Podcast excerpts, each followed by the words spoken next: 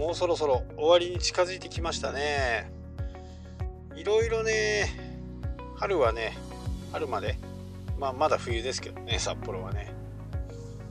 いろいろドタバタしてきましたけどね、えー、5月6月はね新しいコンテンツとか新しいことをね始めるためのちょっと休憩期間としてね、地方をくるくる回ろうかなと。そんな風にね思っています。とはいえね、えー、情報をやっぱりこう日々入れていかないとダメなんですけど、えー、この間ね静岡のセミナーで、えー、どういうところからね、え、情報を得てますかっていう風な話をね、えされたんですけどまあ一番こう気にして見てるっていうのはアメリカのね、え外人がやっているねメルマガをねしっかり、えー、読んでます。まあ、ただねそれもこう蓄積が必要なんですよね。そういうふうなことをまあ長年やってる人でねデータをこう並べてまあ僕のようにねうんちくを垂れるわけですけどそれがね全部こう正しいかっていうとまあ日本に合わなかったりするっていうこととちょっと違うんじゃないかなっていうことは僕の中ではね捨てています、まあ、そういう考えもあるよねっていう感じですかね。あとはえー、っとマーケティング会社のメルマガかなアメリカのねそれと SEO 関係でいくと SEO コンサルタントとかねの人をフォローしてはいますね。そういう方は大体こう、ブログ書いたりすると、ツイッターで上げたりするんで、まあそっちがメインですかね。ツイッターを見るというよりは、ブログを見るためにね、えー、ツイッターを見ておく、フォローしておくっていう感じですかね。なので、あんまりこう、サイトにね、かじりついて見てるっていうことは、えー、あまりなくて、ちょっと暇な時にね、見て、面白そうな題名とかね、そのタイトルに惹かれて読みに行くみたいな感じですかね。だから、一足飛びにはね、こう、それを見たからといって、全てがわかるかっていうとそうでもないんですよね。その辺はちょっと勘違いすると痛い目に遭うんで、えー、アメリカの情報、大体僕いつも言ってるんですけどえ、2年遅れぐらいアメリカで今最新でこうなっているよっていうのがまずね東京に入るんですよやっぱり。で東京に入って1年半後ぐらいに札幌に来るっていうとこれブランク3年半ぐらいはあるんですよね。そこの中で、えー、ダメになっていく部分もあるしもっと強力になってくる部分もあるんでその辺はねこうしっかり見極めないとえ私もね少なからず読者がいてアメリカのことばっかり言ってたりするとなんかやっぱり違うんですよね違うことが多々ある全てが全て、アメリカの情報を鵜呑みにしていると間違うことがね、えー、あるんで結果的にね読者の方リスナーの方にねご迷惑をかける形になるので、まあ、ただただね本本線はね結構、えー、いい線いってると思うんで。まあ Google がこうやりますっていうことはねいち早くやった方がいいです。今までですと HTTPS 暗号化サイトの暗号化をすることとかね。あとはモバイルサイトの最適化とか。そうそうそこんな話も出ました。そのモバイルサイトをね、えー、Google でモバイルサイトのスピードをね、測ってくれて、これはもうちょっとこう軽量した方がいいですよ。えー、軽量化をしてね、速い速度で見せる方がいいですよとか、ここをね、気にしすぎるとね、多分いいものできないような気がします。僕も前からね、えー、ワードプレスのことについては言ってますけど、えー、僕のね武藤正がドットネットの方はねめっちゃ遅いです。めっちゃ遅い、うん、でも見に来てくれてる人はね、えー、既得な方かもしれませんけどしっかりいますんでね。その辺をねこう Google が言ってそのモバイルファーストでにしなきゃならないっていうのはこれね順序がちょっと順序をねしっかり考えるといいのかなと思います。例えば1000も2000も来る。サイトであればね、えー、しっかりこう早めのモバイルサモバイルファーストにしておくのは必要かもしれないですけど20件30件ぐらいでね、えー、ビジネスサイトだとそのくらいしか来てない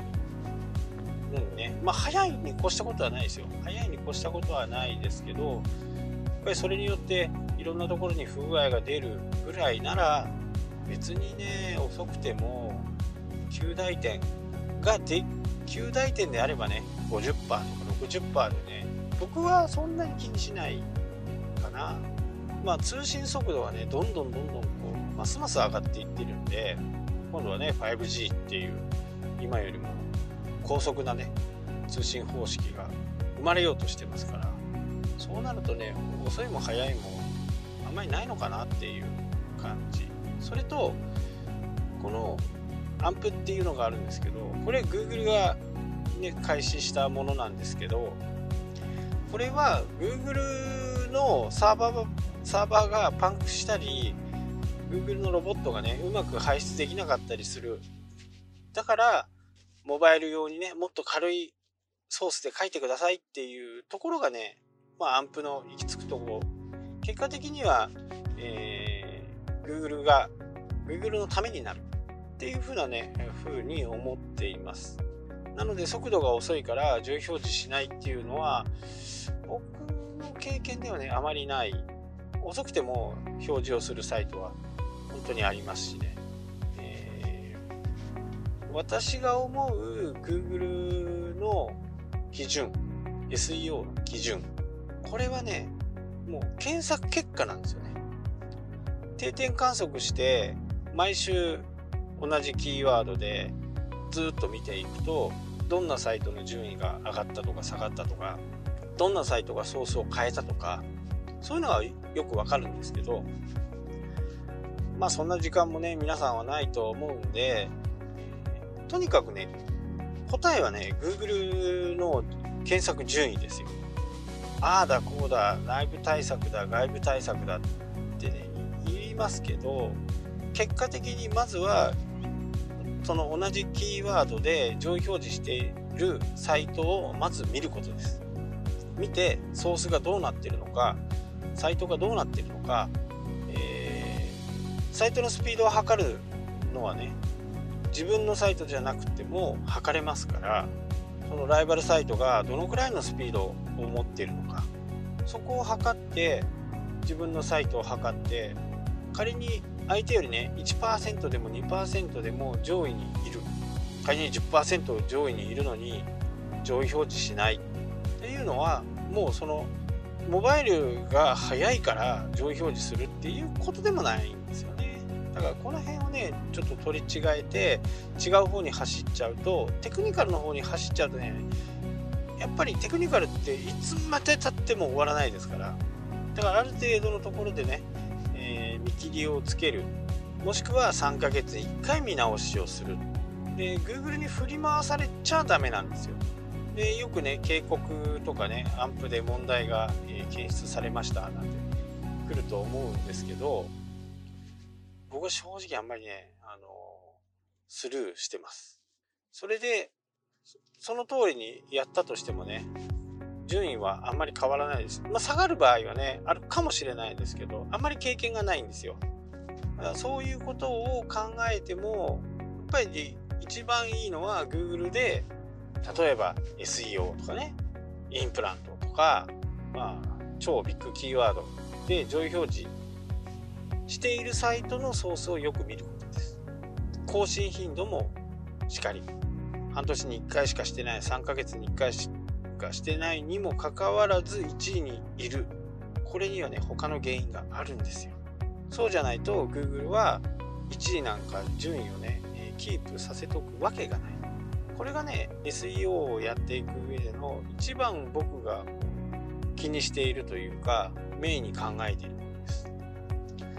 まあ1位が全てを握っていると言っても過言ではないんで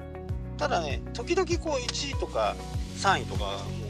うコロコロコロコロ変わるようなキーワードも中には本当にあります。なので定点観測をしていってね、どういう状況のサイトが1位にいるのか3位にいるのかで自分は何位にいるのかっていうことをね、えー、見ていくとそんなにね難しいことでも実はないんですよね。だからその辺さえねしっかり自分の中で考えがまとめてね、えあまりそういう情報に振り回されないようにしていくといいかなと思います。でそこで定点観測をしていくとですね大体こう状況とかねあのそのコンサルタントが言ってることが正しいか正しくないかっていうこともねだんだん分かってきます。でそのホワイトハットだブラックハットだとかっていう言葉がね、えー、流行りましたけど